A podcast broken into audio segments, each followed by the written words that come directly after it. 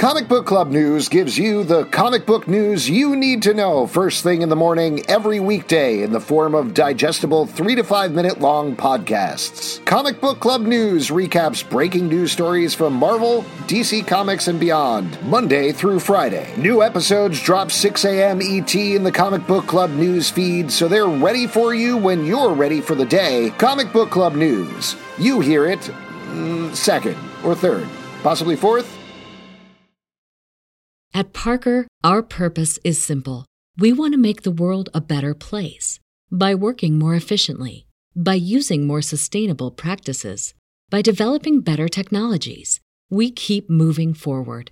With each new idea, innovation, and partnership, we're one step closer to fulfilling our purpose every single day. To find out more, visit parker.com/purpose. Parker, engineering your success. Action.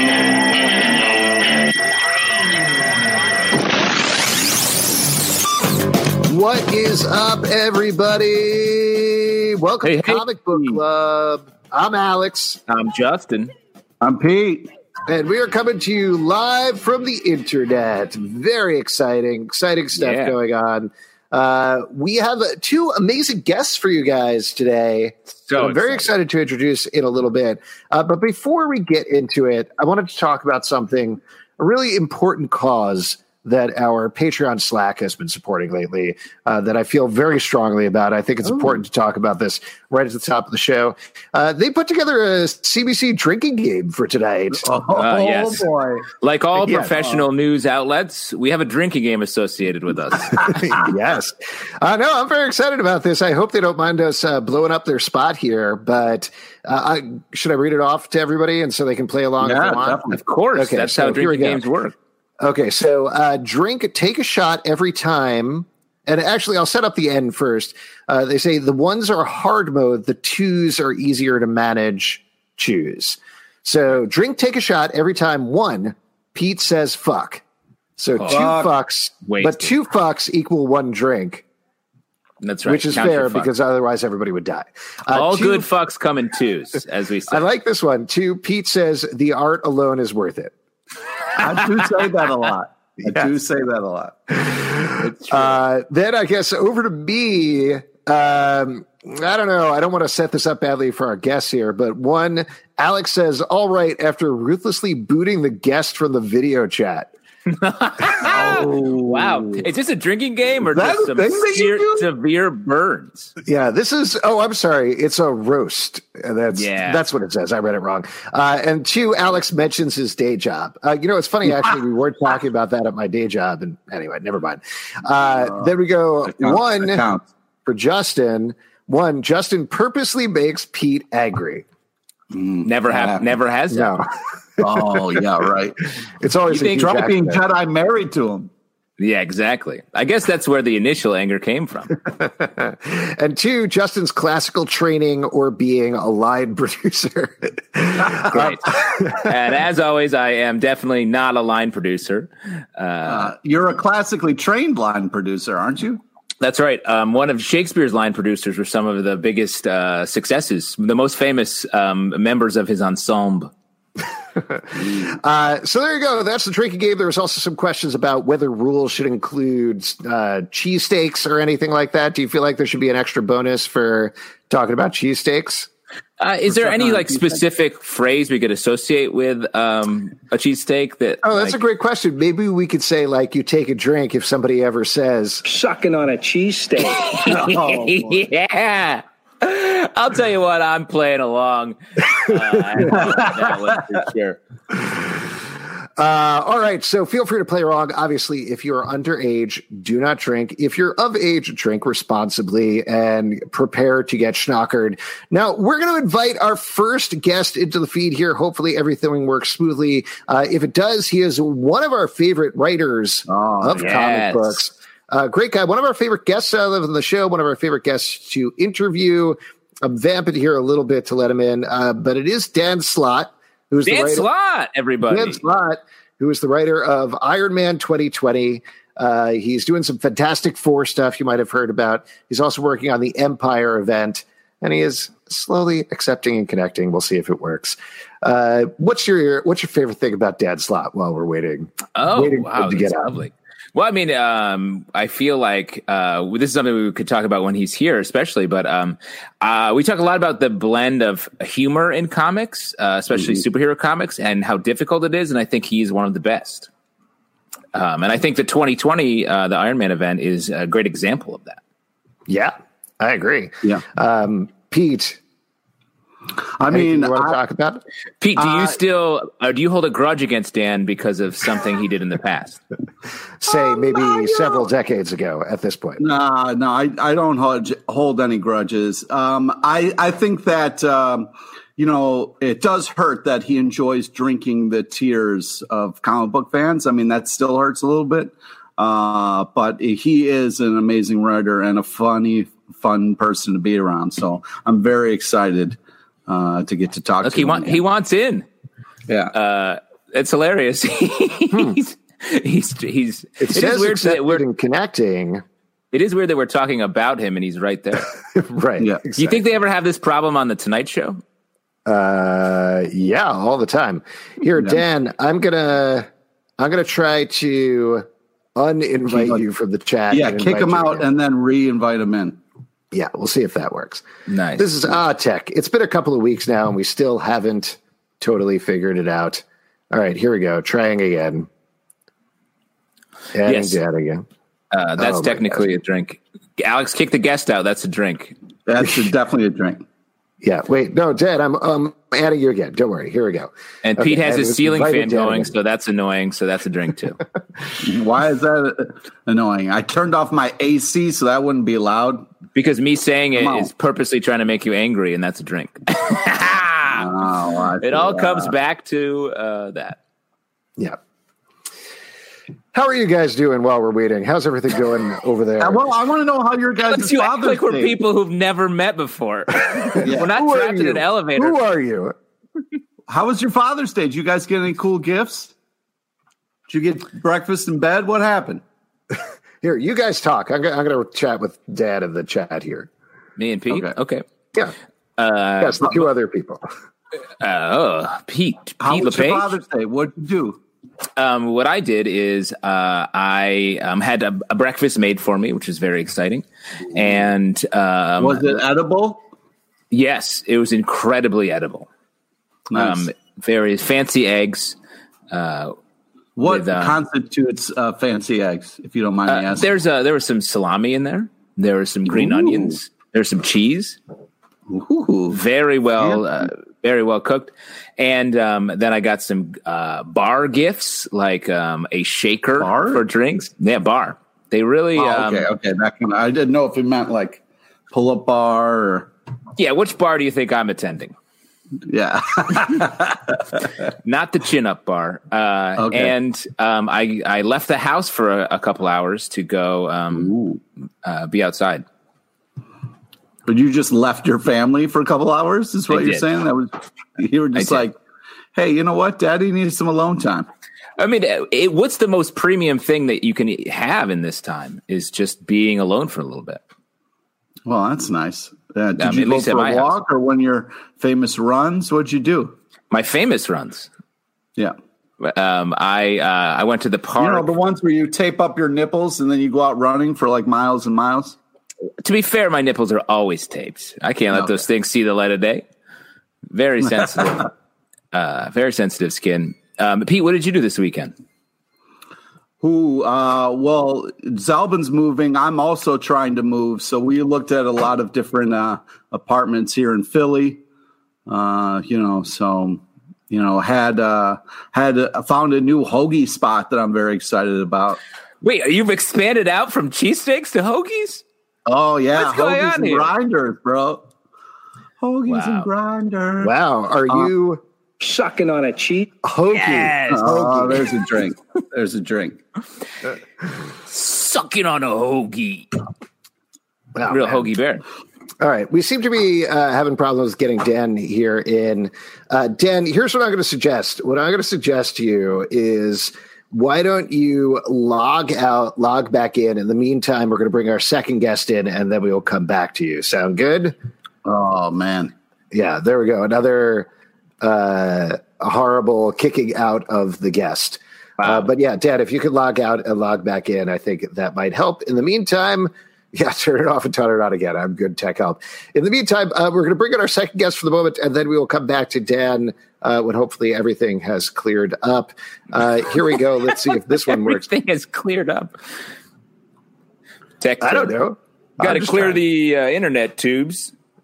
yeah, just take They're my computer and shake it up and down. Uh, hopefully, our other guest can hop in here. There he is. Hey, George Gustines of the New York Times, everybody. George, that is a amazing Look amazing. at that background. Wow. did just for you guys. I cleaned up this weekend and I'm going to show it off. Oh, Absolutely man, stunning. That is impressive. I'll just Can you out of the walk us- for this. Yeah, Yeah, can you can walk us through it? Um, well, You don't I have to wonder move the camera. Just, just, just gesture. yeah. Good point. So uh, the top shelf is uh, a lot of DC Direct um, uh, manufactured and custom made figures, uh, Titans and uh, the Justice League. And then the bottom shelves are gifts or signed books. Um, Okay. and this uh, Teen Titans statue of uh, the cover of uh, the Wolfman Perez Titans number one. That uh, a, a couple of friends got me two of them, and then because I'm an addict, I had to buy the rest myself. Wow. Wow. That is awesome. Awesome, awesome, awesome. And you, uh, so the This is thing that we're going to be talking. wow. Yeah. Oh man, that's so cool. Uh, so the thing we are going to talk about, uh, we've been for the past couple of weeks, past couple of months, I guess. Now we in the stack portion of the show when we've been having guests, some of our favorite guests on, we've had them talk about either recent run or older runs that they particularly really liked or were into or very nostalgic about, uh, and revisited him. And the one that we're going to talk about with you, you suggested this, and I thought this was such a great idea. Uh, Titans Hunt, not the title Titans Hunt but the new Titans arc, uh, number 71 through 84, written by uh, Marv Wolfman and art by Tom Grummett. Uh, I gotta admit, this was an arc that I think like I've I've seen references to a lot because it's a big Jericho arc, but I realized very quickly I had never read before. Uh, so I'm glad we went back and checked it out. Yeah. But why did this resonate so much for you? Why was this arc so important for you, George?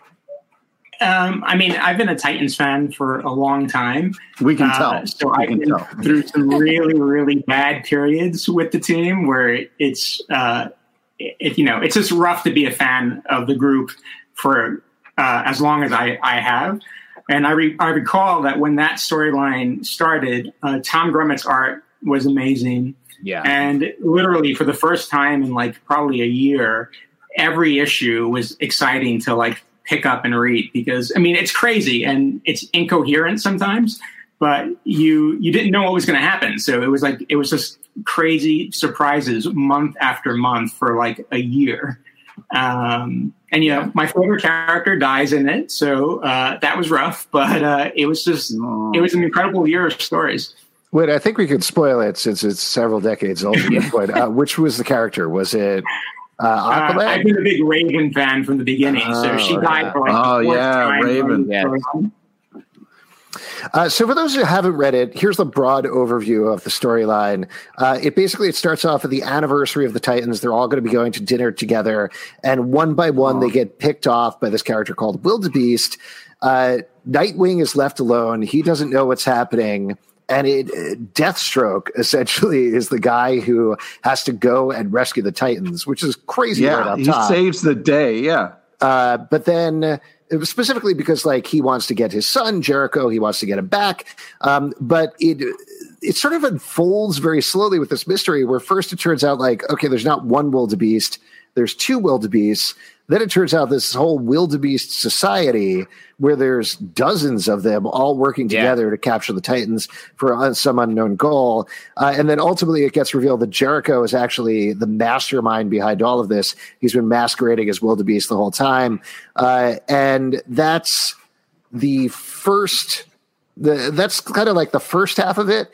Uh, then it ends up getting caught in some crossovers, Armageddon 2001, and One of my Forgetting- favorite crossovers. yeah, for real, Yeah, I liked it. The Wave Rider, into it. yeah. Uh, so it's, it gets it's a caught up. great crossover, but then it also gets stuck with uh, War of the Gods as well. So it's sort of like Mhm. it, it. It kept delaying the story. Yeah, I mean, the thing that I was really struck by, I felt like, to be perfectly honest, this being the first time I read through it, that it starts to fall apart a little bit in the second half once it hits those crossovers and then it heads in a very different direction.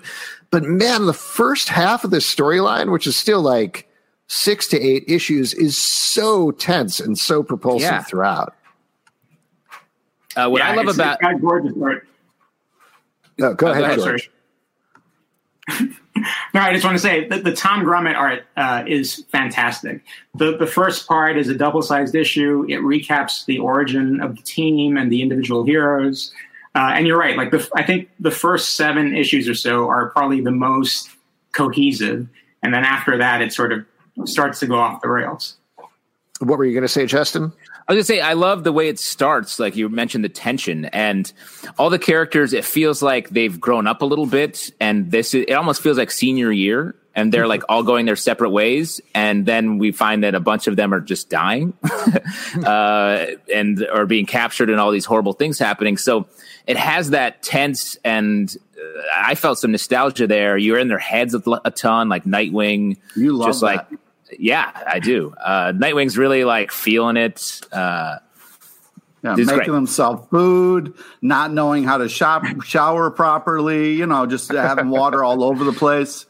Yeah, Yeah. it was. Uh, I I thought it was very interesting, especially the kind of like unfolding of the plot, where you kind of think one thing is happening, then all of a sudden it's like, wait, how many beast men are there? Like, what is going on? And the fun like eight and fourteen, and then the fun like Nightwing reveal that he's also in there. I, I, I thought it was really impressive, especially going back and reading something like that, where it's like, uh, you know, you think, okay, this will be an older story, and it'll kind of be a little uh, played out because it's probably been pulled apart for ideas and stuff like that. But it was it holds up as far as like uh, an interesting arc that you kind of don't see coming, which is pretty impressive.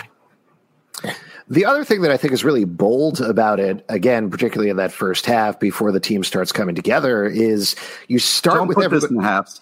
Uh, no, but it is Don't in do that. halves because it's like the first half, then it has Like the all crossover. things. Yes, there you go. Like the top half of your body and the bottom half of your body. That's two halves as well, Pete. Right? You're ridiculous. Talk about the story. Don't divide it in halves.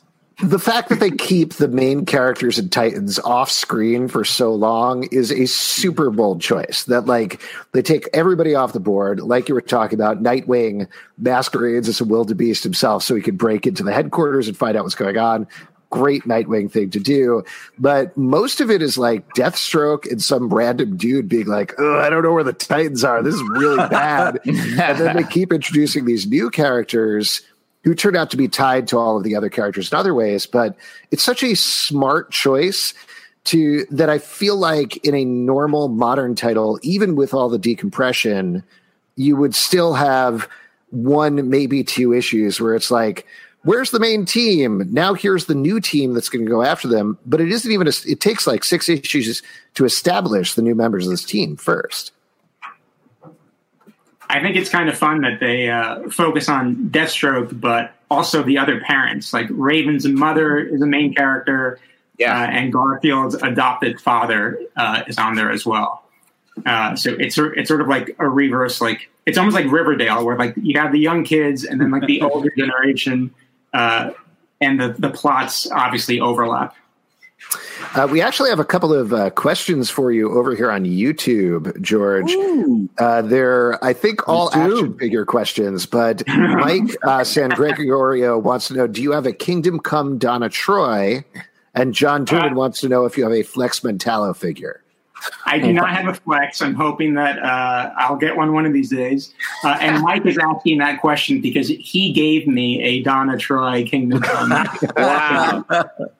That's Wow, that's cool. That's a very good comment move. They're color coordinated, so I know she's in the red section. tell.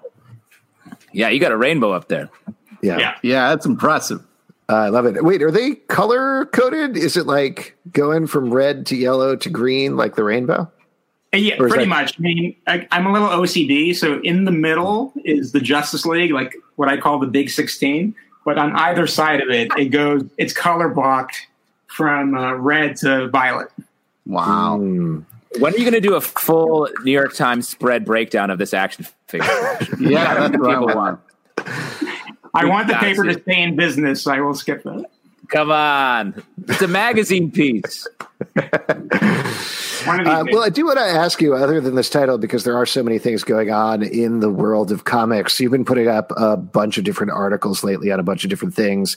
Uh, you, uh, I mean, one that I remember offhand, I think you broke the news about the special Walking Dead comic that's coming out on July 1st. Robert Kirkman is writing it. Charlie Adlard is drawing it. It's taking place after the end of the series and focusing on Negan.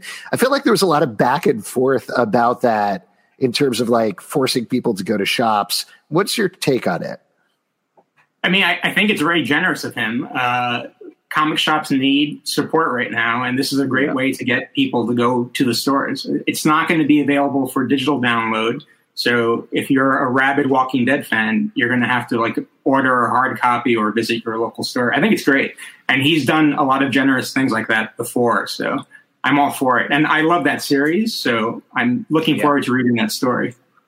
Um, uh, and also, I think you did a pretty big Pride Month spread in the Times as well, right? Uh, what went into Yeah. that? Uh, I read a lot of comics because, uh, I mean, thankfully, publishers notice my byline, so they're always sending me stuff. Uh, Nice. So I knew there were a couple of books coming out in June, uh, time to Pride Month, uh, and I read the uh, Aqualad young adult novel, which I loved, uh, graphic novel. Um, so I just started compiling a list, and thankfully, my editor said yes. I, I said like, I think this is perfect for the month. I can e- easily give you six. I ended up making uh, a list of ten of them. I probably could have done twenty, but I, like I sort of have to rein myself in. That's awesome. Uh, ooh, we got a question here on Crowdcast actually for you as well. This is from Liwana na na na na George, uh, when I was first trying to decide if my podcast, cr- oh boy, uh, podcast crush on Pete should become a real crush, I Googled him and the first thing I read was your long article. Do you consider yourself a long game matchmaker? Wow. Wait, wait, I'm not sure I understand that question. Uh, No, well, Pete's girlfriend, let- who's let sitting behind it. him. Oh, you got Pete's to touch it? girlfriend sitting behind him, and they got together because you wrote an article about this show. And um, that's how she finds people. She trolls the New York Times and works her way through. And she ended up uh, with Pete. Wow. Yeah, so well, thank you. Thank you very much for putting that article out. Yes, I'm a matchmaker on the side also. I Uh, appreciate it. and we have another one over here on YouTube. Uh, Marvik Yao says, Hello, George. What's your favorite Funko Pop? Oh, oh, that's a good one. Um, I try to limit myself because I, I do need some boundaries. Uh, I don't see any boundaries behind you, man. I, I like the classic Aquaman one a lot. Oh, Uh, And I was lamenting to my friend that, uh, again, I love the JLA and the big 16 is important to me from the original seven up to Firestorm. I don't think we're ever going to get a Red Tornado or uh, Elongated Man, which is sad to me. So I have two spots waiting for them, even though they'll never be filled. Ooh, wow. Ooh, wow. Spots. All right, we'll see what a- we can do. That's a direct call out to Funko Pop on this podcast. Red Tornado ne- next month. Or Make it happen. Uh, George, before we let you go, anything else you want to plug that's coming up? Any articles or things that people should keep an eye out for? Um, it's hard to plug some stuff. I mean, I, I'm Sure. like I'm reacting to news usually. Mhm. Uh, one of the pieces that I am working on ahead of time is uh, time to the Wonder Woman movie. Whenever that happens, I guess it's October now. Yeah. I believe so. Um, Yeah. yeah, I'm not even sure, but uh, I'm going to do a look at her costumes over the years because there's been like probably eight or ten significant ones. Mhm. So, and she's got the armor in the movie, um, and I'm just going to show like where these references are coming from. Nice. That's awesome. Awesome. Definitely looking forward to that. George, thank you so much for coming on. It was so good seeing you. Hope you're Yeah, uh, staying safe and everything. Uh, Thanks thanks for as having me. always. It's a lot of Bye. fun. See you later, George. We're all journalists, so it makes sense for We hanging aren't, out. but you are. Thanks so much for what you do. All right. Thank you, guys. Bye. George. Bye-bye. You, George. All right. Uh, All right. So we're going to try to set up uh, Dan here again. Come on, Dan. This is it. We'll see what happens. I'm just gonna, it's going to take me a second, but I did want to mention while I am looking for his name here. Here we go. Uh, Titans Hunt was the storyline we were talking about with George. It is in the new Titans 71 through 84. Definitely check it out. Uh, I was really surprised. I think you're going to Oh the first God. time. Oh, Hey. hey! This- And there's this- Dan Slott.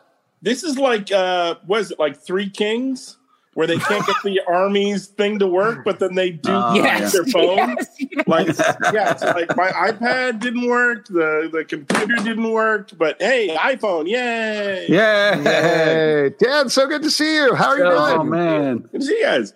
I am good. I am currently. I just spent uh, 14 days in isolation so I could visit my parents. Aw. Oh, Aw. good son. So that, there you go. Uh, and and Well, uh, that yesterday went was well. the first day, and mom gave me a, a haircut. Oh, well, it looks very nice. Thank I you. like it. Good. That beard looks like perfectly groomed. I would not let her near the beard. Yeah. Wanted to go near the beard. I'm like, no, no. Did everybody freeze? Uh, well, listen, you have lots of stuff going on, as always. Lots of comics, lots of things you're working on. Uh, the big one that's coming out tomorrow is Iron Man 2020, Oh my god! number four. Wait, did, wait. We lost. We lost uh, Pete. Yeah, Oh. he he has a grudge against you because of the Spider-Man stuff. So you know he's So he just logged out. He left. He. Really? no, No, no, he, no, no, he, no. he just has bad internet probably. I did. He'll be back in a second, I'm sure. Uh, there, or or he's gone permanently forever. Uh, Iron Man 2020. We're going to talk about it though. Uh, this storyline is great. It's also so complex uh, in the best way, I think. Like for anybody who hasn't been reading it, there's an AI revolution. There's Arno Stark. There's Tony Stark thinks he's an AI. Maybe he is. Maybe he's not. Hey, Pete, you're back. Um, Wow. oh, talk about. I mean, you've done a couple of interviews about this anyway, but talk about with the genesis of the Iron Man 2020 thing. I wanted Iron Man 2020 so bad. Uh, we like uh, the second Bendis left for um, for DC to do Superman. They called me on the phone and uh, you know, Dan, we wanted you to know before it, it broke in all the trades that uh, Brian's going to DC, and I was like, oh, that's a shame. Like you know, he's a powerful force in the room. He will be missed. Um, then there was pause, and I went, I want Iron Man. exactly. it's a sad to see him go, but it feels like a strong opportunity here suddenly. we, we had like a little summit and uh, I let the guys know a year ahead of time when I like I think I'm done with with Spidey. Uh, once I hit 800, I think you know being the guy who wrote 600, 700, 800. What a run! That's Wow. probably Yeah. um, and uh, Axel at the time was EIC, and he kept calling me into going, "Okay, what what do you want to do after uh, after Spidey?" And I'm like, "What do you, what do you got?" And well, I, time I'd go, "I want to do Fantastic Four, Indiana Jones," and he'd be like, "We're not doing Fantastic Four, Indiana Jones." Oh, then he was, at first he was like, "I want you to be the god of X. How would you like to X franchise?" And I went, "Nah." wow, turns down the X. I well, the- it's like it, my brain is really hardwired into the Marvel superhero side and Spidey side, and there are Mhm. times fan where I stopped reading X Men, and It's so interesting. there's huge gaps in my X Men knowledge. And if you said, "Hey, you have to be the guy," if if they said to me tomorrow, "Hey, do a, a Nightcrawler solo book," I'd be like, "Okay, I can do that." But you say, Right. "Have to be the god of X," I'm suddenly looking at like six, seven years of comics I got to read across multiple titles, and I don't want to be the guy that screws it up. Right. Uh, Wow. Uh, you know, Jonathan Hickman, all the power to you. God bless you. Uh, but yeah, I'm not going near that. Um, and then, so they're like, every time I kept going back to Axel's office every couple months, he'd be like, what about this property? And I'd be like, nah. He'd be like, what do you want to do? And I'd be like, Fantastic Four and Indiana Jones. He'd be like, we're not doing it. Appreciate your tenacity on that. It yeah. became a running thing, and uh, he was getting kind of mad. And then uh, suddenly, like, I started running out of track. Like, we are getting closer and closer to 800, and I didn't have a book to go on to. And I started talking to other editors about one shots and graphic novels, just anything. Uh, mainly because I never wanted to be the guy who pushed someone off a book. Yeah, mm-hmm. I don't want the karma of that. Um, and uh, I w- we were at this retreat, and uh, Mark Waid announced that he was going to be leaving Captain America. Mm, yes.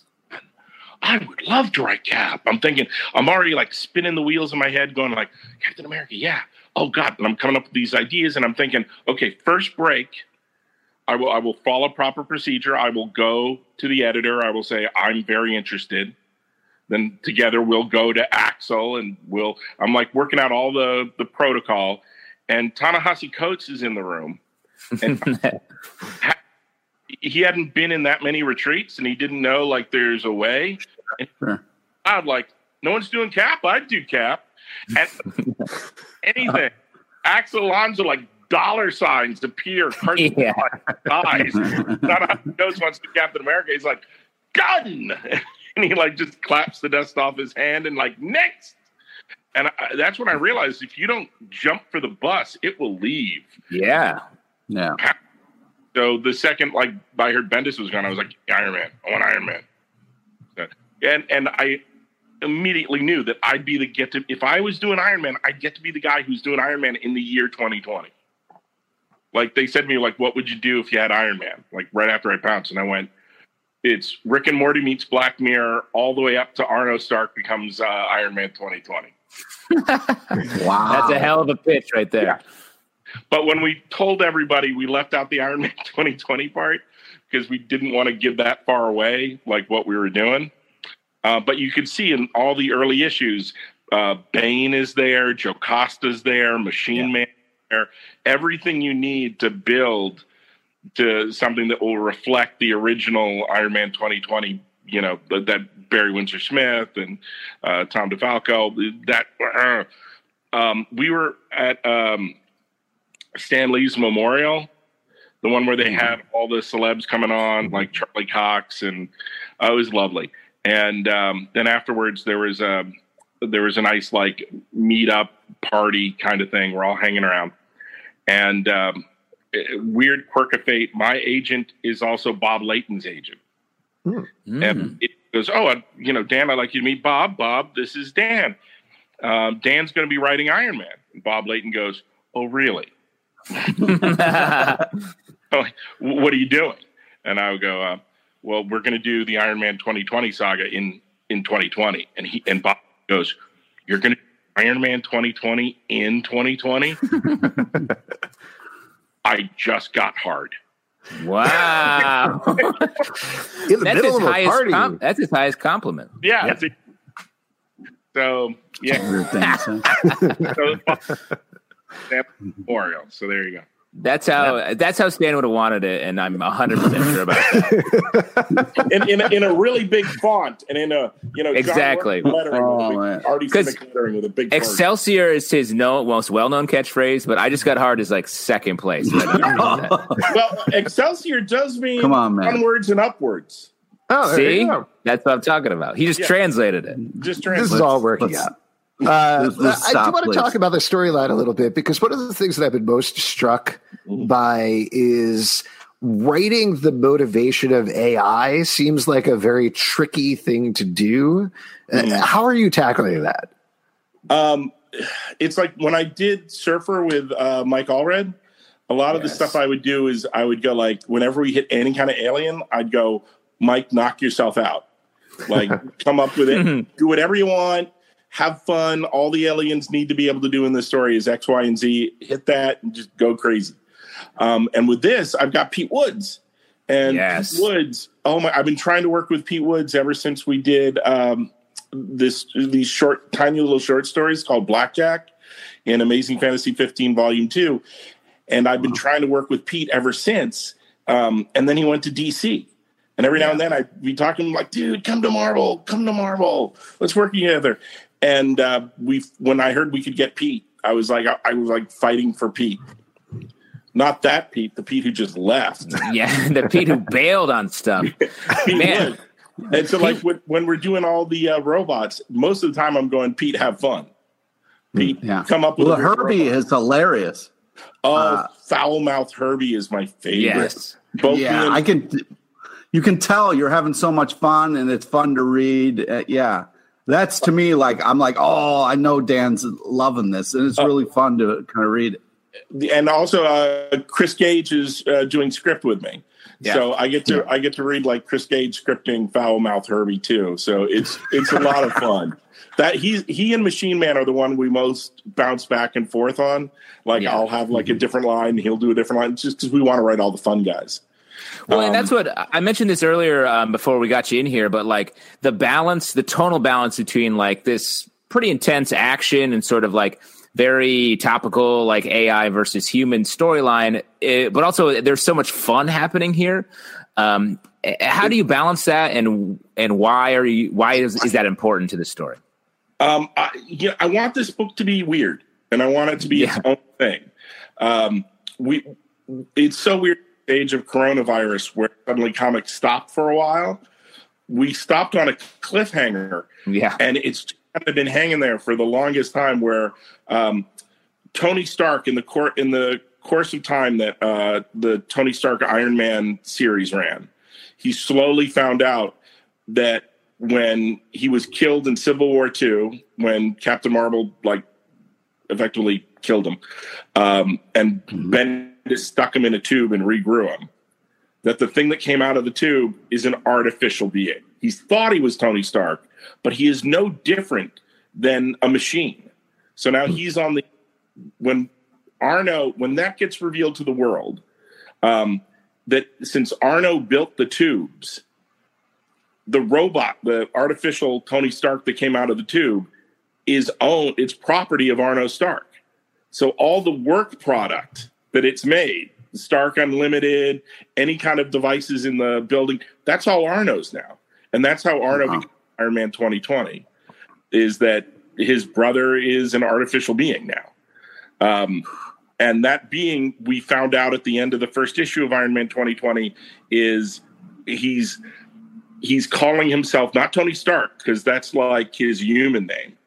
He's not that anymore. In his mind, he's Tony Stark's greatest invention. He's Mark, he's Mark Mark One. Is it like not the Mark One armor? He's Mark One. So it's in that bulky armor, but when you take it off, it's it's Tony Stark, but he grew his hair long like John Wick because that just. um, it does look cooler. what we just had in the end of issue three is Mark One led a rebellion uh, to take down Baintronics' tower, where they were going to put like an OS code into this kind of cloud and take over every AI in the world, and they would all just be the willing slaves of Arno Stark and Bain. Um, and what happened was at the end of it, Iron, Iron Man 2020 blasted his brother Mark One off the top of the building, and he fell all the way to his death. yeah. Dun, dun, dun. That's where we've been for three months. so this is we've been waiting to get to issue four so long. And once you hit issue four, it's just it's a roller coaster ride to the end. Four, five, and six, it's this big, big ass blowout, and then boom, then you get a whole new run of Iron Man. Uh, we actually have a question here that I think uh, segues nicely here in the comments over on Crowdcast. What is the timeline between Empire and Iron Man 2020? I realize, obviously, a- that is such a good question. that I will never answer because when you're in the moment in Marvel time, everyone wants to know how does Inferno tie into this Daredevil story? How Yeah. does you know how does Civil War tie into what's currently going on in Ms. Marvel? And unless you're Jonathan Hickman and you tell everyone all your books are ending and we're doing Secret Wars, unless you have that level of of 800 pound gorilla in you then we don't want to tell you because if we tell you the order then you go oh well obviously he gets through that story fine Right. you know, and now he's over there. Or, oh my God, that story can't have any meaning because then he's got to go be Iron Man 2020. So we'll tell you when it's over. And do you think? do you think back in the day, back in ancient Greece, they were like, "How does this Hercules um, story myth tie into uh, the Zeus myth that I've been reading?" Like, because I, I feel like it's slightly unrelated, but You're going, oh no. Zeus was a goose, and he um f- had sex with this woman and made this other person. And is that the same goose that shows up in? This is actually more of a comment than a question about the story. Is No, Zeus but the goose? see, I, I want to know how Phoebe Faye's sister over in Mad About You, like, yes, how does that work? What? that's great. Well, Our I do want to ask myth. you. I do want to ask you about Empire though, because uh, that has been a long time coming. You're going to be writing, I think, the Fantastic Four Empire issues. what what can you tease about that? Because I feel like we don't know a lot about it at this point. Okay, Al Ewing and I got together, and with Tom Brevoort and Alanna Smith, and we mapped out all of Empire. And Al goes off, and Al writes the thing, and it's epic. We've got all these really big beats. One of the things I like about it as a Marvel event is all the pieces on the board are in such completely different places by the time you, you, you- things happen in this story um, one of the most notable things that happens uh, like right off the bat is the kree skrull war which is one of the pillars of marvel universe history. It's something that in in real time uh, you know ever since the kree skrull war was in was introduced in the avengers it's been going on in some form or other throughout the marvel universe. And Marvel time in the world of the canonical world of Marvel, it's been going on before the Kree had their first space gun. It's been like when they were Savage Kree, when the Skrull came down in their saucers and messed with them. That this this is the war that's been going on for millennia. And one of the promises of current Marvel Day lore is that Hulkling, Dorrek's uh, seven or eight, Dorrek, Emperor Dorrek, he would he would grow up to become the the person that unites both the Kree and the Skrull races. And that that's happened now. We've reached that point in, in one where Hulkling has become the emperor of the combined the Kree Skrull war is over, and they've joined forces. It's all the Kree and all the Skrull together as one united force, Wow. and all heading straight towards us. Uh-oh. And yeah, Uh-oh. yeah, yeah. So you're going to get Avengers, you're going to get Fantastic Four, you're going to get um, Marvel characters that are surprises. Um, it is the culmination of everything that's been building up with the Korean Skrull ever in the history of Marvel Universe. Um, we've already That's a lot. yeah, we've we've already shown in um, you know in upcoming covers. Like one of the cool things that you'll see happening is Carol, uh, Captain Marvel, will become the new Kree accuser. She will get Ooh. um, ah, there- there- there- there's lots of cool things. Lots of cool things are happening. Uh, this will have repercussions. Al Ewing is writing all of our space books, Guardians of the Galaxy. Um, he's you're going to see that the the stuff that Al is doing and the stuff that we're doing in Empire will have a major ramification on. If you care about cosmic Marvel, you can't miss this. Um, meanwhile, over in Fantastic Four, we're doing things that are really going to change up uh, this book. Um, right now, everything's been going along smooth. People have been getting married. people have been It's getting love. fun. Yeah, it's nice. Been a nice warm little blanket of comfort food of just like, ah, it's the FF that I know and love. And Emo Franklin, he's Emo- feeling it. oh, poor emo with it. I, one of the they're like, why did you dye his hair? So you can tell them apart. There's too many. I I love that I appreciate it I so much. appreciate it It's so very hard, yeah. um, yeah, watch out, Valeria. You know, um, just so you can tell them apart from long shots. Um, Yeah. That's not the only reason that happened to Franklin. Poor emo Franklin. uh, you're you're going to have in FF. What's coming out tomorrow is Avengers Empire Zero, which Yeah, yeah, yeah, zero issue. zero issue. All right, calm down, Pete.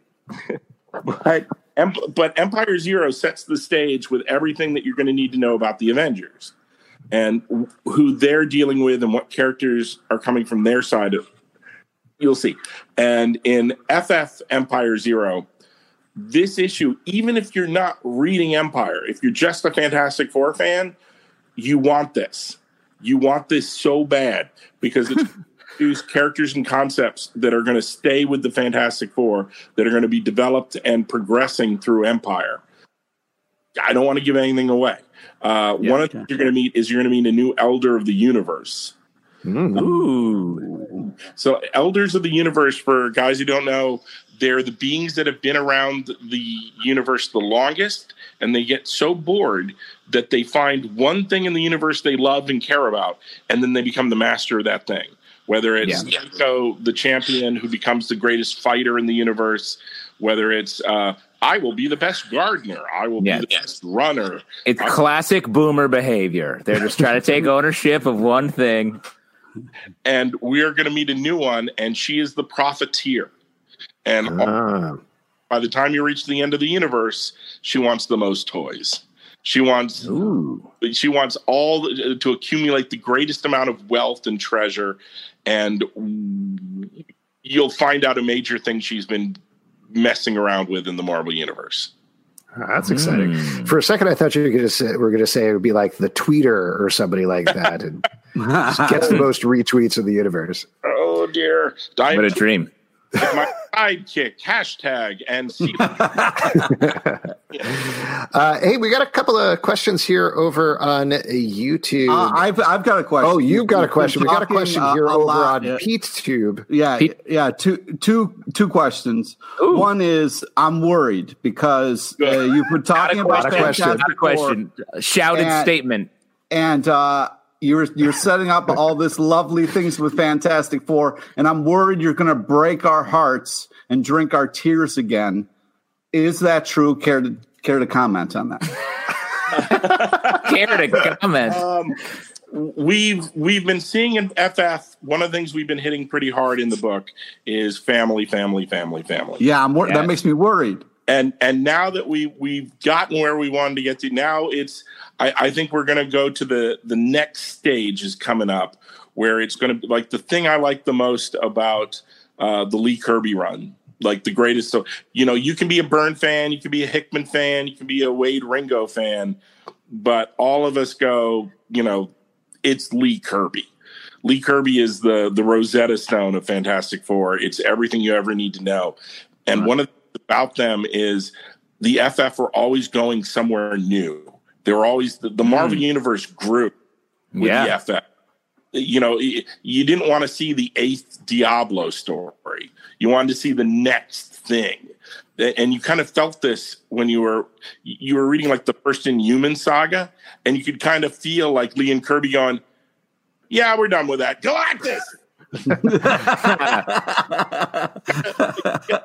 part one of inhumans part two and you're getting halfway through and the ah screw it we're going home on to the next thing and there's going to be that kind of vibe coming back to the book you're going to see things you've never seen before we're going to go places we've never been things that will have ramifications for the marvel universe let's go let's explore let's see let's do and I love it. you know with that always you know with that comes a price Oh boy. Yeah. Did you have I a second? Love, I love when characters pay a price. don't get to go on the Um, free You My gotta- my follow up question is: We hear this a lot, like, "Oh, yeah, it's a zero issue, but it's so important to the story. If it's so important, why isn't issue asshole. number one? Why make it a zero issue? Is that a sales thing? Like, what what is the thought? Go, process you you hate numbers, it? Pete. Go talk to someone a numerologist. Don't you don't lay this at Dan's feet. the one issue one is super important. It's super important at issue one, and and issue zero is super Seems important. lesser. Yeah. Oh no, no. Issue two, that's really important. Do not miss it. okay. They're all all right. Well, thank you. No, but but thank you for indulging me. FF FF Empire Zero is really freaking important, not just for Empire, but also for FF.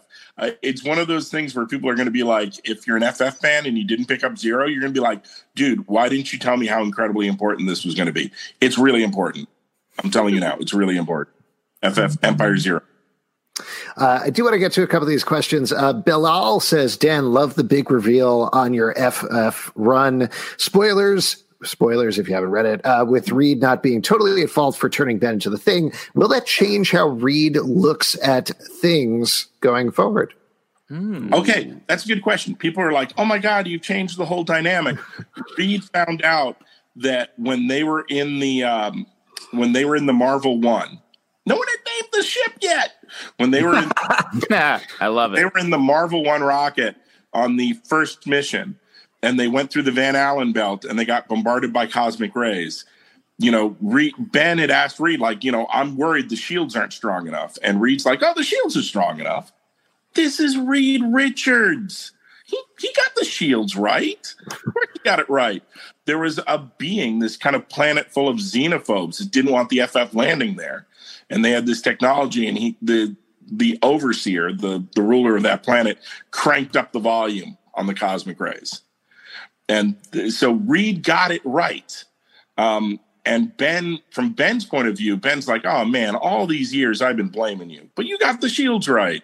You know, eh, it happens.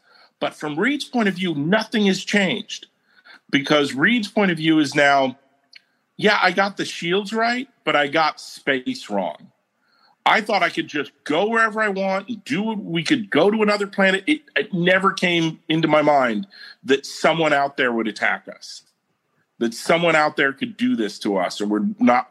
Reed feels I I let every he Reed still feels he let everyone down, but what because of a scientific equation? It's because he didn't understand the people out there in the universe. He didn't understand the threats not something something you could say about Reed, maybe not understanding the people around him uh, on Earth. Yeah, interesting. Hmm. Reed Reed got his science down, but he doesn't always have people down, and yeah, he knows, yeah. and he still feels incredibly responsible for what happened to Ben and everybody. Uh, this is a question from Jose Cardenas. Uh, speaking, uh, I love the new character Sky that you added to the cast. What's it like writing a new FF family relative? It's fun. Uh, it's she's kind of like when we introduced uh, Dawn Greenwood in Silver Surfer. They were mm told right off the bat, "You are each. You're the most important person in the universe to each other." And they go, "Why?" And by, by going through the whole adventure, by the time we get to the end, now we understand why. And this is similar but different where Johnny was a kid and he didn't want to, you know, how do you get a kid onto a rocket? Like Johnny had done all the prep work, even though they they snuck in. He had his little jumpsuit ready. He had the right size helmet. He'd been prepping. Um, and you find out that he just felt this pull something about that star, that adventure. He he did everything he possibly could to train, even as a teen, to get, you know, to be the backup guy. And there were two other guys that were supposed to go where Sue and Johnny went, two other astronauts, and they worked really hard to be the backup crew. And then they stole the ship. And what you find out is on this planet, there's this device you look through, and it finds you your soulmate. And yeah, wow. on that everyone on that planet has been perfectly matched to each other. And this one character, Sky, the day Johnny used Reed's scanning device to look at the planet they were going, it somehow got conjiggered with everything else. And they they found each other as soulmates, though they didn't know it. So this has been a, a romance predestined in the stars. Why Johnny got on that ship, and this has Aww. been, and she hasn't been with anyone else on her planet. And at the end of the story, um, Johnny's like, "Well, see ya. This is just like Crystal. I'm going back to my world." And she's like, "No, my culture says I need to go with you." So even they, they're still in an early stage where the destiny has picked them for each other. But they really Johnny doesn't want to be with anyone. He's Johnny Storm. You know. When will you reveal her to be a Skrull as well? oh, that was so sad. Uh, there's going to be stuff with Sky. Yeah, um, and there's yeah, yeah, you'll see. But hopefully, uh, if you know, the further we go into this, hopefully she'll either earn being Johnny's soulmate and he'll earn being hers, or um, yeah, let's put it that way. They'll earn being each other's, or they won't, and they will go their separate ways. So like all relationships, yeah. or maybe there'll be a twist on it. Oh, I would bet it's going to be that last option you just yeah, added. probably. probably the last one you said and, and curled up your face when you said it. but right now, they, they, each have these kind of armbands that are like the equivalent of uh, engagement rings that you can't take off. They phase through your clothes. They they like, ah! and if you're Johnny Storm, imagine someone stuck an engagement ring on you and you couldn't take it off. Yeah, it's great. That's a fun bit for Johnny. I'm not saying they're soulmates. I'm saying this machine chose them to be soulmates. So we'll see what happens. Well, I love that story. Like the, it's the perfect foil for the sort of ladies' man Johnny Storm storyline. Is someone who's like, no, no, whatever you do, I, my belief system is built around us being soulmates. So it's this is it, dude. Or is it? Because he's not going to be. Uh, we're going to play fair. Uh, the more you see of Sky, the more. Uh, wait for it. Okay. All right, fair enough. Uh, very specific uh, stuff that I'm sure you definitely can talk about from Ultimate Branson over here. Uh, I think this question got buried. Uh, yes, it did a little bit. Uh, but can we expect to see Jessica Jones, Reed, Blue Marvel, and Captain Marvel team up in Empire or after Empire like they did in Incoming? There will be repercussions to what they did together in Empire and you might see repercussions of that in what will surely be Pete's favorite named thing uh, Empire Fallout Fanta- Fantastic Four number yes. one something. It'll it'll be something. Whatever. Right. It's FF Empire. Uh, FF. It's Empire Fa- Fantastic Four Fallout or Fallout Fantastic Four Empire. What it's whatever it is. they're all a list so it's like Avengers Epilogue Empire, but we're fantastic. Wow, that's a lot. Gotcha.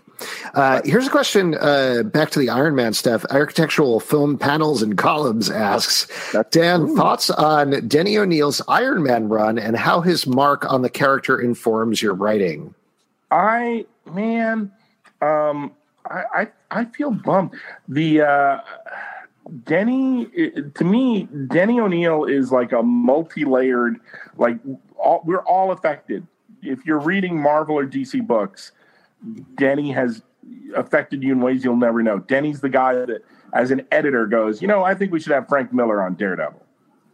You know, I think we should get this Bill Sienkiewicz and Doug Moench guy together into a book called Moon Knight and, then, and, then, as a writer, he's like, you know what? I'll make Ollie a, a total liberal and team him up with Hal.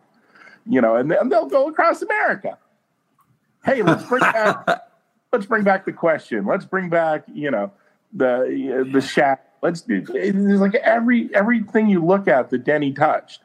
I, I took um, a class. I was like sitting in my Marvel uh, disguise kit, you know, with like the the baseball cap and the sunglasses, sitting in the back of a Denny on class, and and just scribbling notes at the SVA. Um, hmm.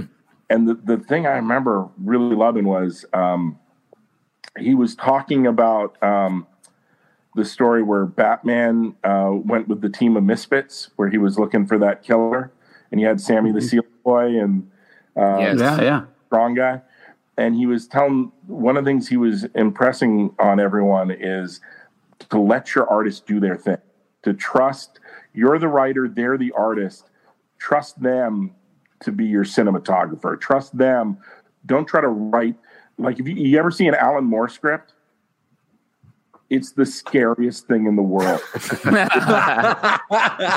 it that just- checks out. Yeah, it describes like every drop of rain that's falling from the sky and what's in each drop's reflection. And, you know, and if you look at it sideways, it becomes a fractal and drop, you know, and it's like, yeah, I, I was, I was talking with, um, when I, when I was doing Arkham Asylum Living Hell with Ryan Sook, when that was over, it was like people at DC had opened up the toy box and they're like, what do you want to do? Anything you want to do.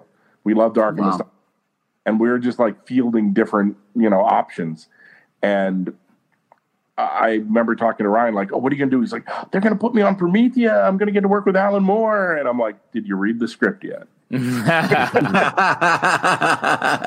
You have to be a certain level of mad genius to want to go through that. You know he's he's they're the greatest you know modern day comics of all time but those scripts are scary as all fuck.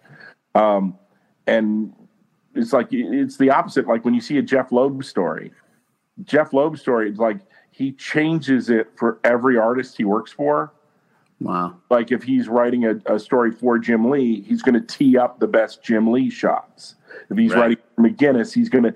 It's his job to just pitch you a big cassava melon over the plate, so that you get to your artist gets to whack it out of the park and and that's like why people love working with Jeff Loeb and why his Tim Sale books read completely differently. You know, from Yeah. yeah, because he's now he's this is what Tim Sale wants to draw. So I'm gonna I'm gonna make it like that with a million panels and blah blah blah.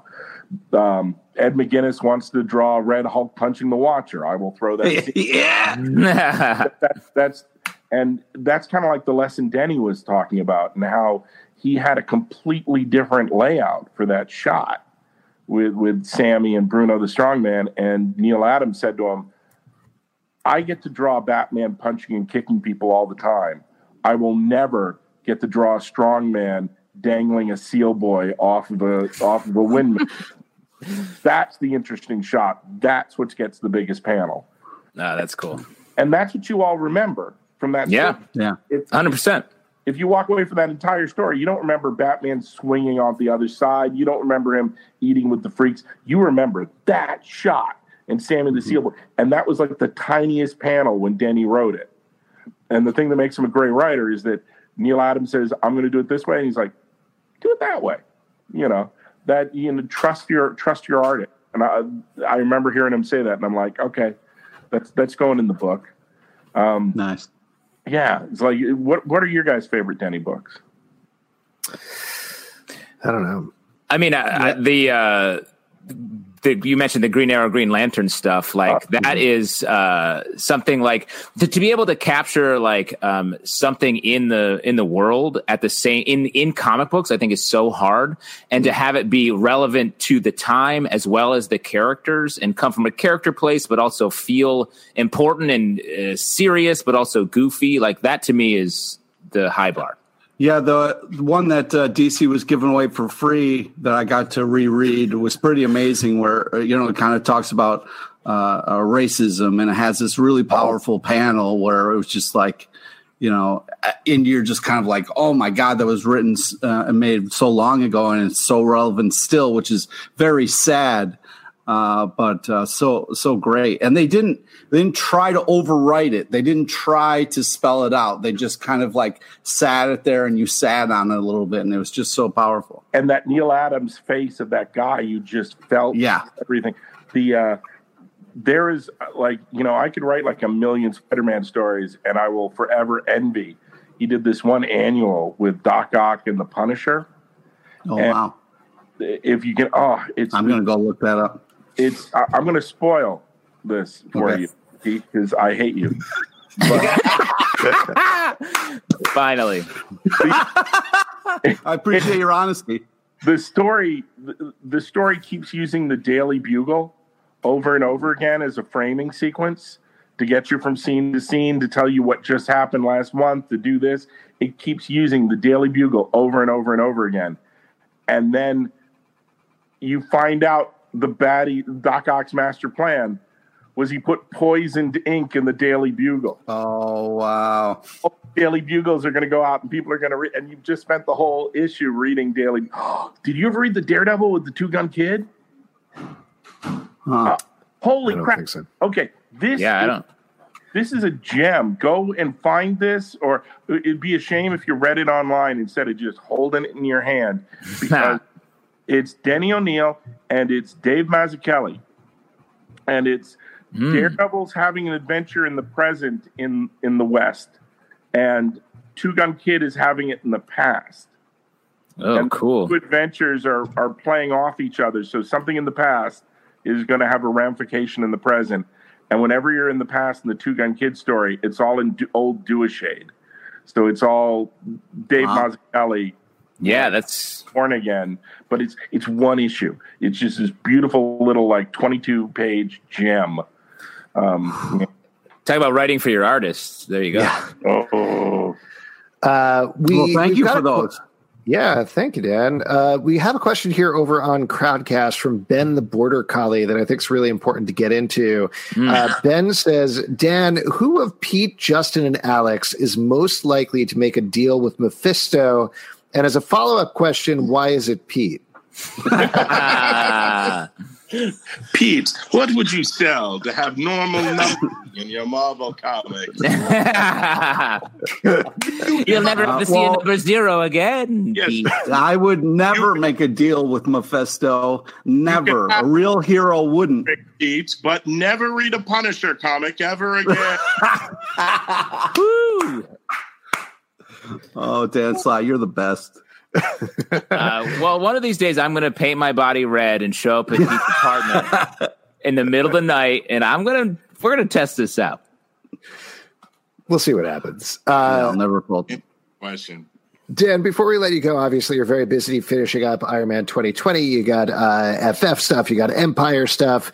Uh, any teases? What? Anything else coming up for you that you could talk about at this point, or is it all sealed lips? Uh, Iron Iron Man 2020 is thanks to COVID is done in the can. Like all all the six issues that are done. I'm working on. Uh, I'm, I'm wrapping up some FF uh, Empire stuff. Uh, that's going to come at you fast and furious. It's going to come out like once a week. You're going to get like once Empire starts, it's just boom, boom, boom, boom. Um, Wow. Did you see? I did that and Pete disappeared. That was Yeah, no, it's amazing.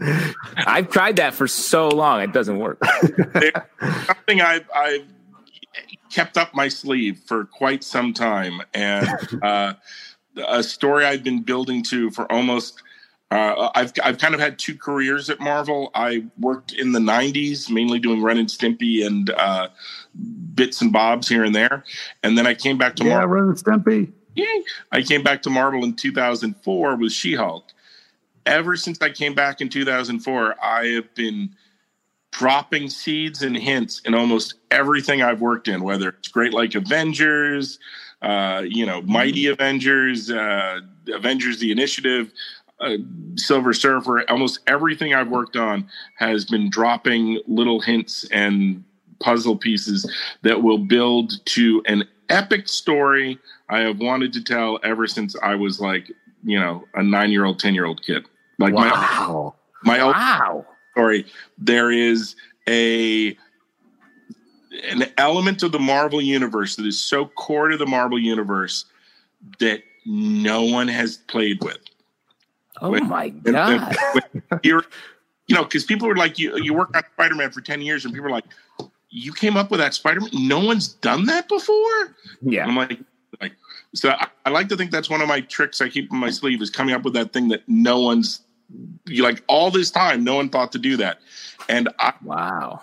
That in fear and horror for like my entire uh, comic book reading career, and then especially being in, like, getting a chance to write it, like hoping no one would get near this golden nugget of the Marvel universe that's just been sitting there that could be the the catalyst, the the moving force behind a giant, super epic thing.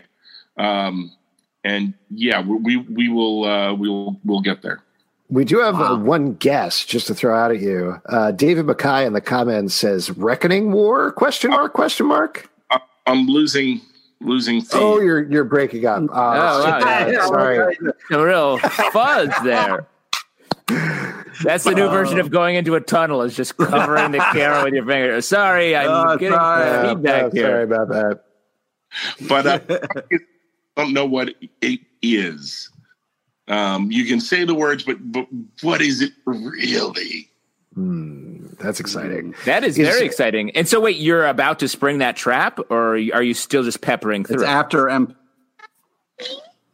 We're gonna we're we're gonna we're gonna. It's weird because people would say like, "Oh, why don't you do that in Spider Man? Why don't you do that there?" And I'm like, mm, Spider Man's not cosmic enough of a book.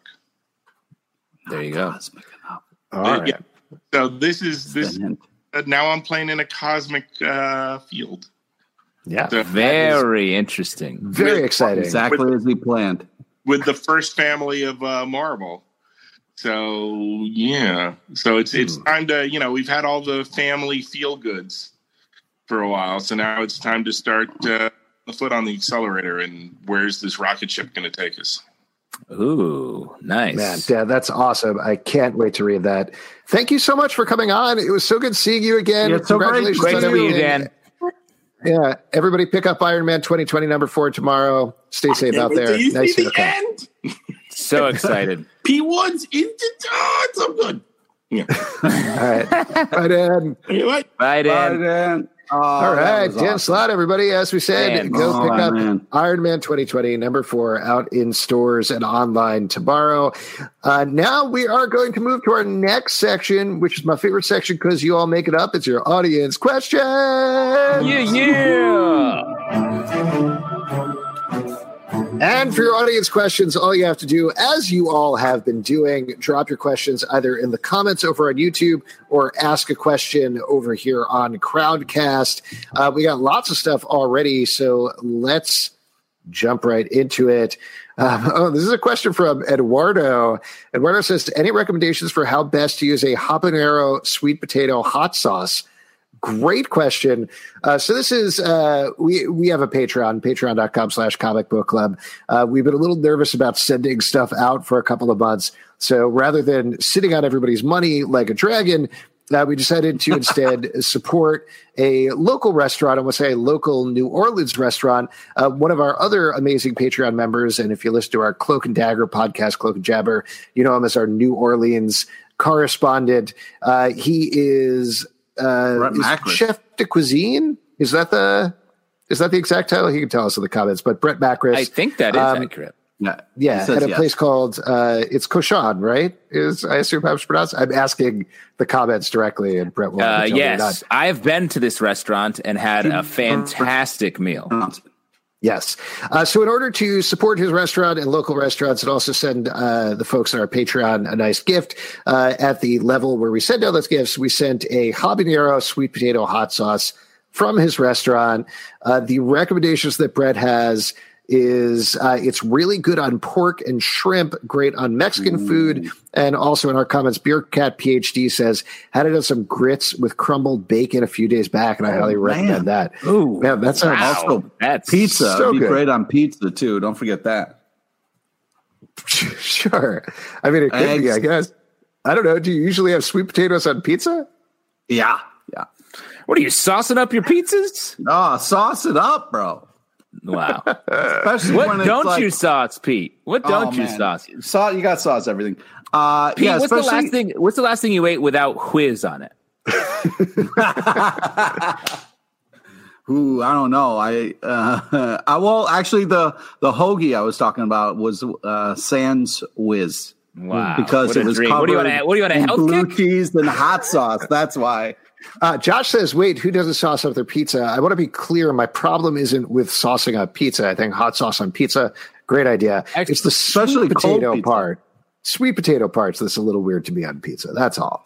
Sriracha No, on it's pizza, the- great. Oh, yeah. Yes. But also, you a lot of pizza, you know, has good sauce on it already. It's the pizza sauce. Yeah. And as a follow up, uh, and this is very nice of him to say, Straight Bullet uh, says, just a statement. I've had four different upper management in the restaurant group come up to me and thank me for the hot sauce sale, for the Patreon peeps, but I keep telling them it was my idea. idea. So, be on behalf of Cochon and all the restaurants, I just want to say thanks for contributing to the cause of keeping this restaurant in business. I hope everybody is enjoying it. Brett, Uh, that's, that's that's nice. also, Brett. Yeah, we're Come on, happy to take help. the credit, Brad. Come on, you deserve it, buddy. Yeah, you take that credit because I now let me say you have another. I'm going to make another order tonight because I haven't had the sauce and I want it. So it's coming at you. yeah, to be fair, I we did not order any for ourselves. Yeah, uh, Alex, mail it out.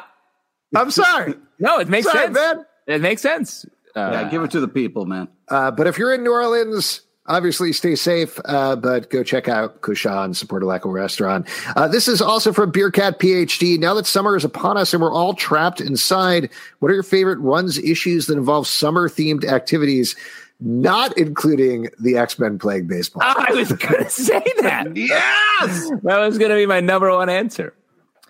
Uh, summer themed activities. I mean, can we say swimsuit specials?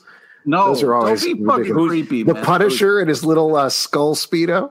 I mean, I will say, isn't that crazy how the that issue got some traction because of the uh, the story with Chris Cooper, the guy in the park, um, who uh, I think Amy Cooper, who oddly has the same name, called the cops on him, and he's this um, bird watcher, and he was the editor of the swimsuit issue. I didn't know that part. I hadn't read Oh. that. That's amazing. Yeah, there's a huge comic connection uh, because of that story. That's so funny. Wow. If she had just known that, it never would have happened. Yes, definitely. I think uh, deep down she is definitely um, racist, but also she hates swimsuit issues. That's the part that people won't talk about. Yes. Um, Ooh. I'm gonna- Oh, go ahead. I was going to say for a summer, uh, the first thing that came to mind, and this is random, maybe because we were just talking about Jeff Loeb, but the Jeff Loeb uh, run he did on X Force is set. Um, a bunch of it's set in the Southwest, so it has sort of a dry heat to it. Feels very summery. It's all very orange, uh, orange and browns, and it's good stuff. Yeah, it's a dry heat. I agree. Uh, we got a question here over on YouTube, actually, a pair of questions. Lion Man says, Did I tune in too late to hear what's on the drink menu tonight? Uh, no, sir. And JC Archer says, What are the boys drinking? I'm about eight shots deep. I think you've only contributed to four of them. Pete says, Fuck already. Uh, so, uh, what are we drinking tonight, folks? Pete Uh, Yeah. So or Justin? Um, I was drinking um, Uh, a, I've a got glass a, of Nero uh, d'Avola, which I Sauvignon finished. Blanc, um, and I just want to say it's fucking delicious. Oh, and then he signed off. Oh, and then he just left. he just poured the rest of it on his laptop and was like, "I'm out." I picked up a uh, San Francisco IPA from Anchor, which is pretty good. It's very fruity. There's a peach and apricot, which is not usually my favorite, but I do Pretty good. love, I do love Anchor, uh, Anchor Yeah. Brewery. Um, Anchor Steam's very good, and um, thank you for calling out. I did switch to beer. I'm drinking um, Founders All Day IPA. nice. um, which is a nice, just um, utilitarian uh, beer to have around the house. I've found lately I've been off IPAs in, in your face, Alex. I've been drinking lighter Wow. beers. Well, you're you're the king of heavy ass IPAs. I do really like IPAs. I feel like if you're drinking a beer, it's got to feel like a beer. You know what I'm talking about? Exactly. You want to be sucking on an IPA. I'll see if I can get Lachlan Monroe to record that. We'll see. yes, please. Let's do it. Welcome back, Pete. You missed me being ripped for having IPAs. Uh, here is a uh, here's a question from uh, Kevin. What's a team book you really liked without ever caring for any of the members' solo titles? it. Ooh, good question. Yeah, I like this. Hmm. um, this is a little bit not the uh, answering the question directly, but um, I feel like the defenders in all of their different iterations are such a different take on all the characters, and it gets all the characters out of their usual tropes.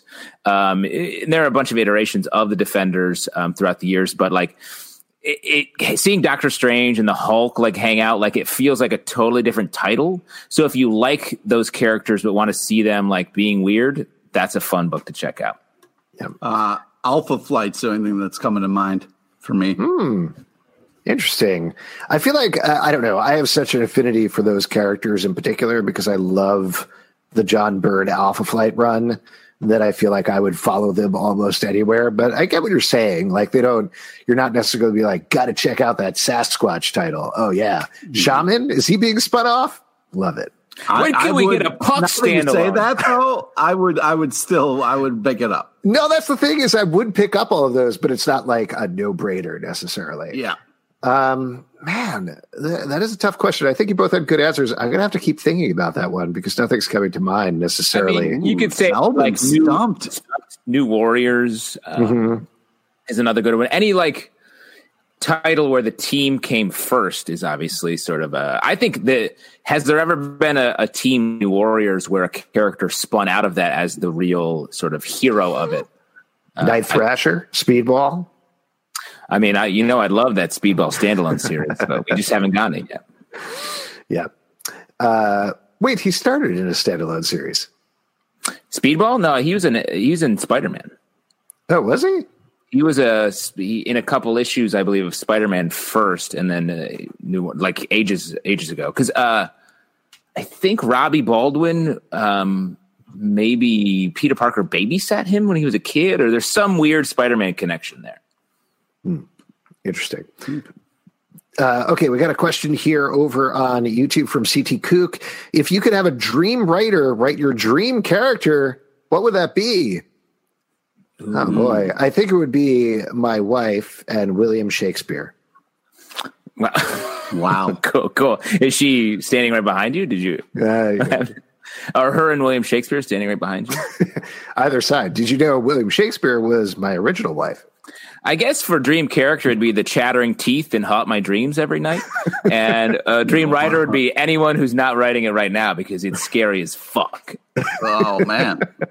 Chatter dreams, bro. Chattering teeth. Oh, that's Pete, creepy. you got an answer to that one? An actual answer? I don't we know. both answered really well there. So Yeah, yeah. Um, huh. I'm trying to actually answer the question, and it's hard. I think that like, hmm, I don't know. There's been some fun like changes, of writers, but hmm, there has been I don't know. It'd be interesting. Has has uh has Jeff Lemire ever done like a Legion title? I feel like that would be that's maybe Ooh, not like my dream or anything, but uh, somebody mentioned Legion, uh, uh, not apropos of this, over on the YouTube comments, and I feel like he's very good about delving into a character's psyche, and that would be an interesting fit. Uh, that's cool. That's um, interesting. I'm going to throw out um, for a more realistic answer. Um, Al Ewing on um, Hulk has been such a deep dive into sort of horror, um, uh, body horror, dysmorphia kind of stuff. So, like putting um, him on like a Batman uh, would be cool. Really getting into the identity shift between uh, Bruce Wayne and Batman. I think is something that uh, we has sort of been very lightly touched on lately, but not enough. Uh, I think. Yeah. Uh, cool. Good question. Uh, this is from Hollywood Homer. Favorite food based on a comic? Like if there were Punisher hot Cheetos. Oh, we're taking a comic book character and adding it to a snack we like. Yeah. yes. Like Pete, would you do uh, Mikey from Stargirl and Pop Tarts? Yeah, that makes Uh, yeah, yeah. gross. Hot lava. He would just jam them with more garbage. what about like uh, Wolverine brand caviar? Was that a favorite snack of yours? yes, I'm very rich, very wealthy. Uh, can't you tell I'm in this basement eating caviar like a baller? Yeah. Yeah, yeah. I'd love like uh, snowbird oysters or something. I don't know. What the fuck? That sounded so creepy. Why? I'm just saying two random things together. that's, Yeah, that's we're what that's what life is. That's what we, we do on this. Yep. Uh, great. Uh, good question. The watch the Watcher uh, brand binoculars. That's a, that's a good product. Yeah, speaking of snacks, we got a question here uh, specifically for me, I think, uh, from Dino740. How are those patriotic ass Oreos? Uh, this is. they are now selling. Uh, it was supposed to be for the Olympics, which is kind of sad. Uh, but they have Oreos that are red, white, and blue, and they say USA on them, and then they have the Olympic symbol. Um, they're fine. They taste like Oreos, but they have a lot more cream because they have three layers to them. So it's a little too much. Yo, you got to get off this Oreo train, man. I feel like you're every new Oreo. You're like you like collect Oreos. Hey, man, it's all I got. I collect them in my tummy.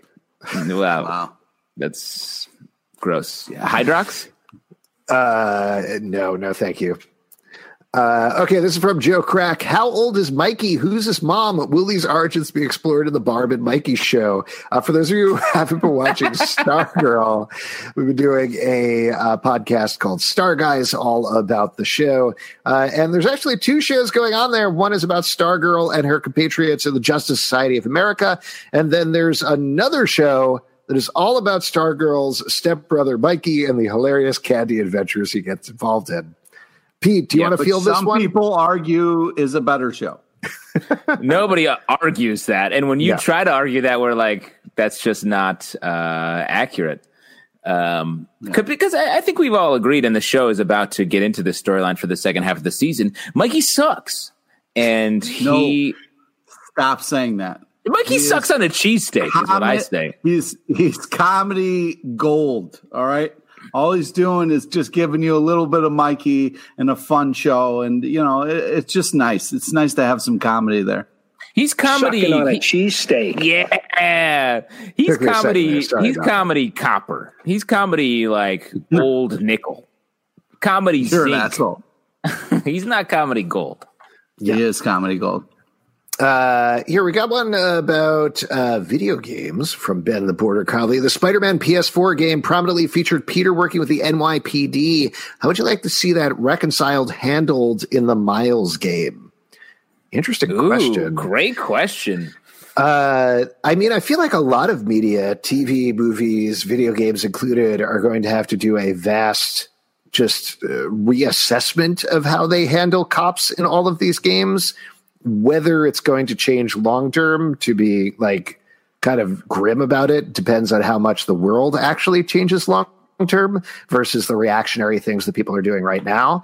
Um, hopefully, it does change for the better. Hopefully, there's some permanent change made. Um, I'm not uh, very hopeful, but uh, we'll see. Really, I, I'm actually more hopeful um, Oh, yeah? with the the cancellation of live PD and cops and. I I worked on a show for the same production company that that, did live PD, and I have um, a lot, plenty if to say about that. Uh, probably not right now, but um, the fact that those shows were canceled, and uh, I feel like shows like Law and Order, NCIS, w- there will be a reaction in some regard there. I hope, uh, and I, I think across the board, I think it will be people will be more aware in their storytelling. It won't be just a given thing. Um, because so much of Law and Order, I feel like, is what people think about cops. Like we forget how much that media influence has on everyone, and it is the effect is much larger than we've thought. I think. Yeah, I mean, to that point, uh, this is back on the TV thing, but there's the new Law and Order series that's coming out with Chris Meloni, and I'm sure they rejigger this uh, given everything that's going on. But they were very specific about the plot is like him grappling with what does it mean to be a police officer at this point in time, uh, and so that's going to be coming out in the fall, and I think that's going to be a really big show. People love that character; they love Law and Order uh, SVU, um, so if they deal with that in a realistic way, that will keep the conversation going, which is definitely a good thing.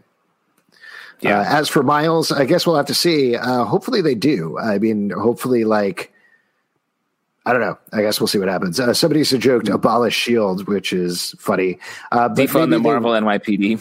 but I could also see them doing something where it's like switching to that, right? Like Shield is this ephemeral, weird thing in the same way that Hydra is not specifically Nazis, though it is Nazis. So like Marvel stuff can still get away with stuff like that without specifically doing the thing they're talking about.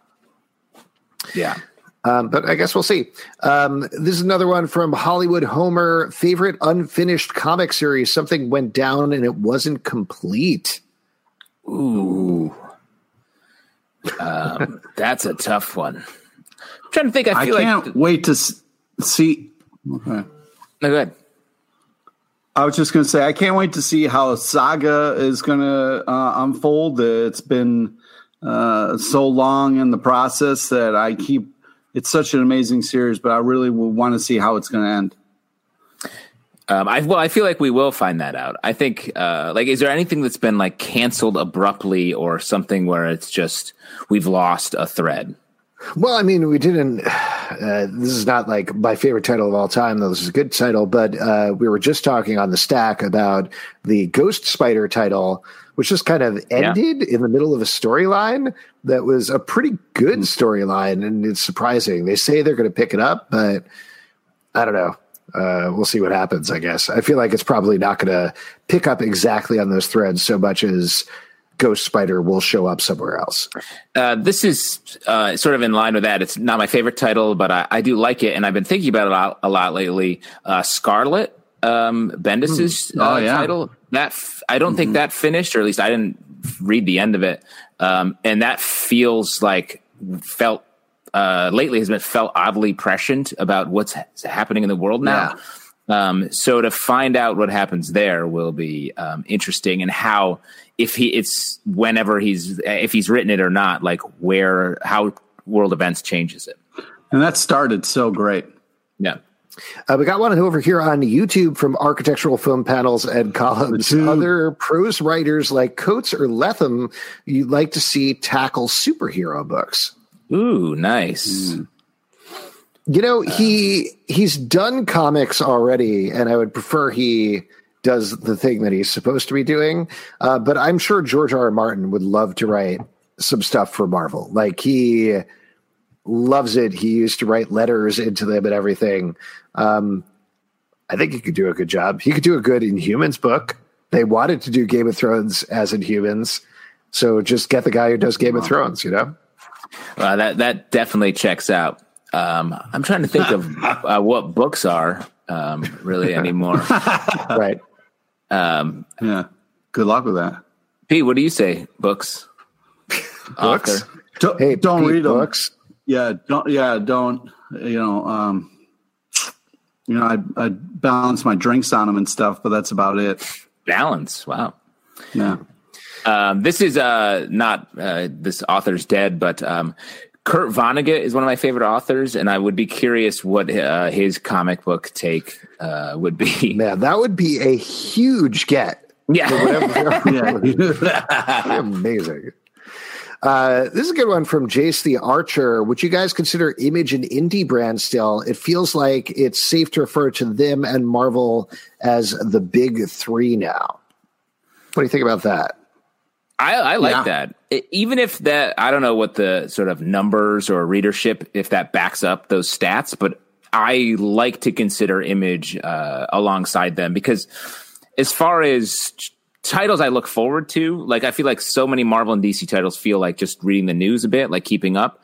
And the Image titles are where there's such a creative upswell across the board. Yep.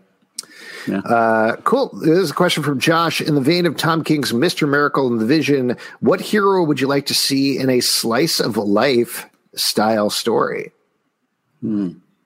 Uh, you know, this is probably top of mind because we just had Dan Slott on the show, but um, the thing is just always great for like a down to earth story. I know it's been done before, but I feel like that's always like one issue where he mixes it up with the Yancey Street Gang and then he's back to superheroic stuff. Like seeing just a day to day of the thing hanging out in New York feels like a very natural fit to me. Um, this is a random answer, but I feel like um, USA Agent uh, or US Agent, um, that character who's like an asshole. Um, seeing like it feels like it's like the Hawkeye series um, where uh, the the Matt Fraction run. Like seeing an asshole version of that would be very interesting to me. Uh, to me, like uh, there have been a bunch of stuff done with her, but I feel like Storm would be a great one to kind of get like a real deep dive into her life. Would be great. Hmm. Like that idea. Uh, ooh, we got a bunch here. Um, I, I don't. I want to read this one because I just don't know where it came from. It must have been in reference to something we said earlier. This is from Pablo D. Martinez. What's the worst place to eat anywhere? Pablo, that's a great question. Um, I, my, uh, I guess my answer is the subway um, right next door to the pit where we do our pit loft where we do our show. I mean, that's closed. I mean, all restaurants are closed. They don't exist Yeah. anymore, but that's closed. Yeah. and I guess technically my answer is the Rainforest Cafe in the basement of the Carousel Mall in like 1998 in Syracuse, New York, where I grew up. Uh, I would say the uh, anywhere in the Port Authority. No, there's a great oyster bar there. Um, I get. I guess my um, another answer would be Pete's. It's called Mount- Snowbird's Oysters. Yeah, very tasty. Uh, Pete's Mountain Dew Kitchen is another one that I feel Hey, like don't is- you, don't. That's a great bar. Uh, mixes a lot of great cocktails, all using Mountain Dew. It's it's it's a good time. I've tried the Everybody's hyped. I've tried the Code Red Nachos, Pete, and they are not good. Uh, here we got a, I think one more here uh, from Ben the Border Collie. Anyone else think Downtown Blue Valley and Stargirl bears a striking resemblance to Danny the Street? What do you think about that? Pete, you watch Doom Patrol? Yes? No? Yeah, yeah. I mean, I can definitely see that. I think it's just kind of a more of a like kind of American town type of thing that they're going for. But uh, Wait, yeah, so I you of don't think it's this character from Doom Patrol? It would be. I love Danny. I think it's uh, awesome, but like you know, I don't know. Uh, well, I'll, I'll mention I do think it's totally different, but for my day job, Oh, I've, I've watched the first three episodes of the new season of Doom Patrol, and they're awesome. Yes, I am flexing here, uh, but they're so good. I only like I will talk about Doom Patrol forever. Pete's Punisher Apron is asking, "Where's the Doom Patrol podcast?" You know, we kind of I don't know. I don't want to say Don't. fucked up, but we've got we've got a boys podcast we just launched. We may have another one that we're working on right now that'll be launching soon. But maybe maybe we should reevaluate at some point if we have time. We should go back and do a Doom Patrol podcast because that show is so so good, so good. oh my we god, should have done it. we're just like do it, do it, So do it. yet. This is what Sure. happens when you play a drinking game. Everyone's opinions get to be all caps by the end. Uh, all right, folks. Thank you so much for your questions. You're all amazing. Oh, we are also getting a plus one and a plus two over on YouTube as well. Oh man, the pressure is building. Wow. Before we wrap up here, oh, not before we wrap up here. That's it for your audience questions. We're going to move over to trivia. Maybe, uh, we're going two hours. We're doing a two-hour show today. All right, let's yeah, we do are. it. Let's do it, Pete. Come on, get ready to. All right. Sucking on a cheesesteak. yeah! Oh. Let's get ready for trivia with Pete LePage. All right. Well, uh, yeah. Um, we just need a first hand up. Um, I guess me. I guess Pablo D. Martinez is technically first hand up guy. Uh, let's invite Pablo in. But uh, today's trivia is on topical comic news. Topical comic news. And- Who would have seen it coming? And uh, yeah, you are going to win $25 gift card to Midtown Comics. There we go. I've Let's get invited Pablo Pablo in. He's got his first hand up. He's accepted and connecting. So let's see what happens. Let's see what happens. Whoppies. Oh, Dan Slott's back somehow. Uh, up. Hey, Pablo. It's been a How you minute. doing? Good to Hey, see you, buddy. Before Nice I turn it over to. Pete, I have a question you. uh, for you. I have a question for you, Pablo. Uh, what is the worst place to eat ever? Ooh, okay. Uh, the worst, I had to say a restaurant, whi- which escapes me now, which has been 10 years ago. So it's, I think, around the East 110. Sort of. It's- Yeah, I had to wait like a full half hour to 45 for, for something. So it's like, Oh, Oh, ne- yeah. I mean, a great point, Josh, in the comments. Never eat in the past, and I, that is the worst place to eat. All right. Uh, I'm going to let Pete take it away now with Uh, some trivia.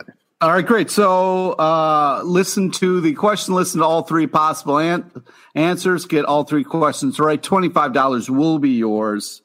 Uh, and again, it's on topical comic news. Question number one Dan DiDio, former DC publisher, revealed in an interview that he hated Wally and whom?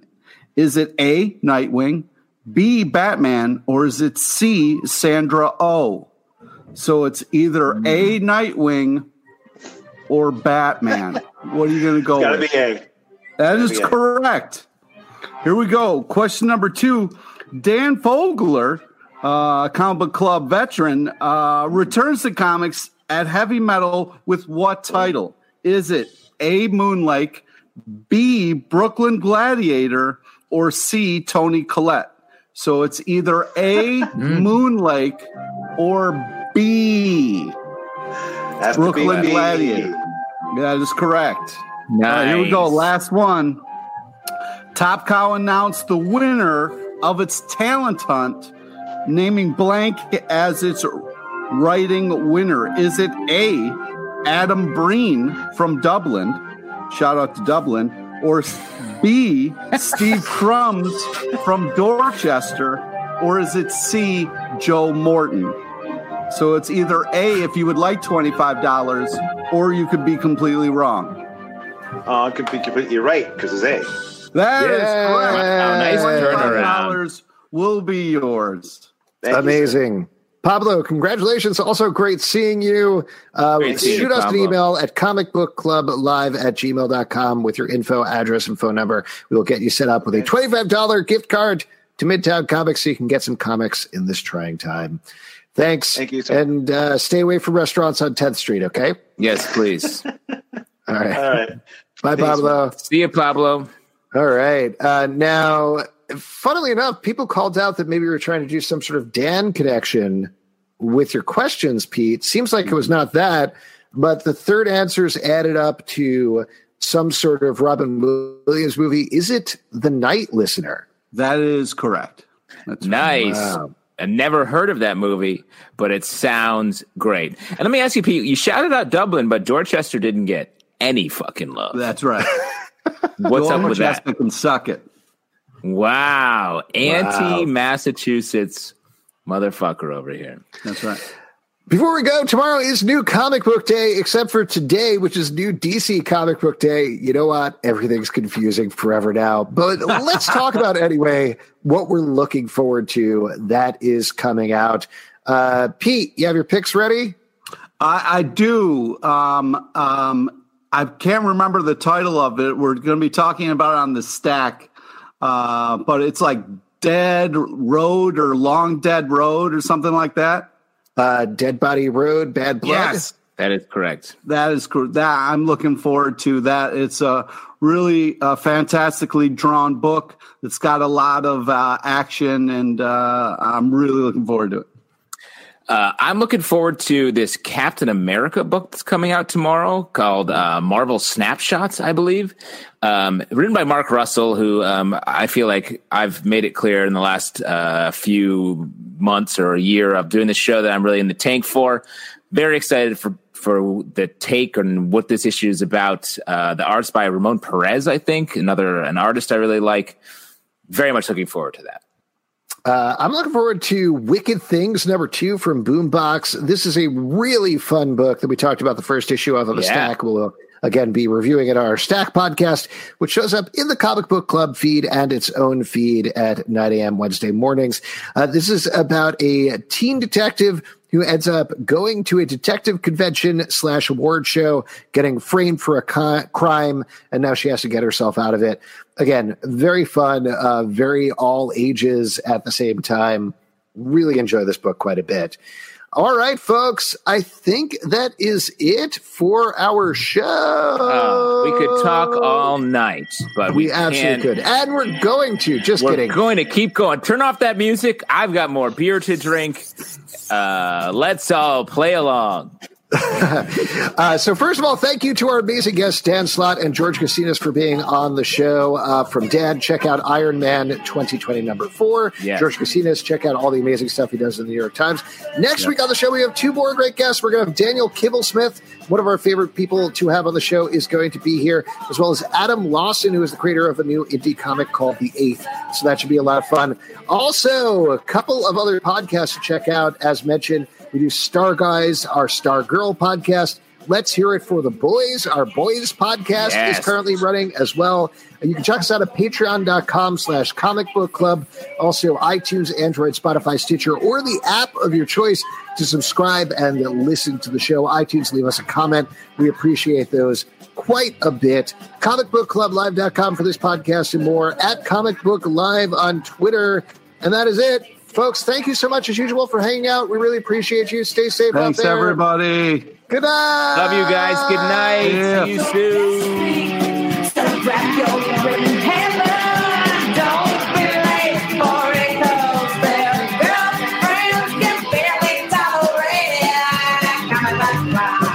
I love that song. Still says girlfriend.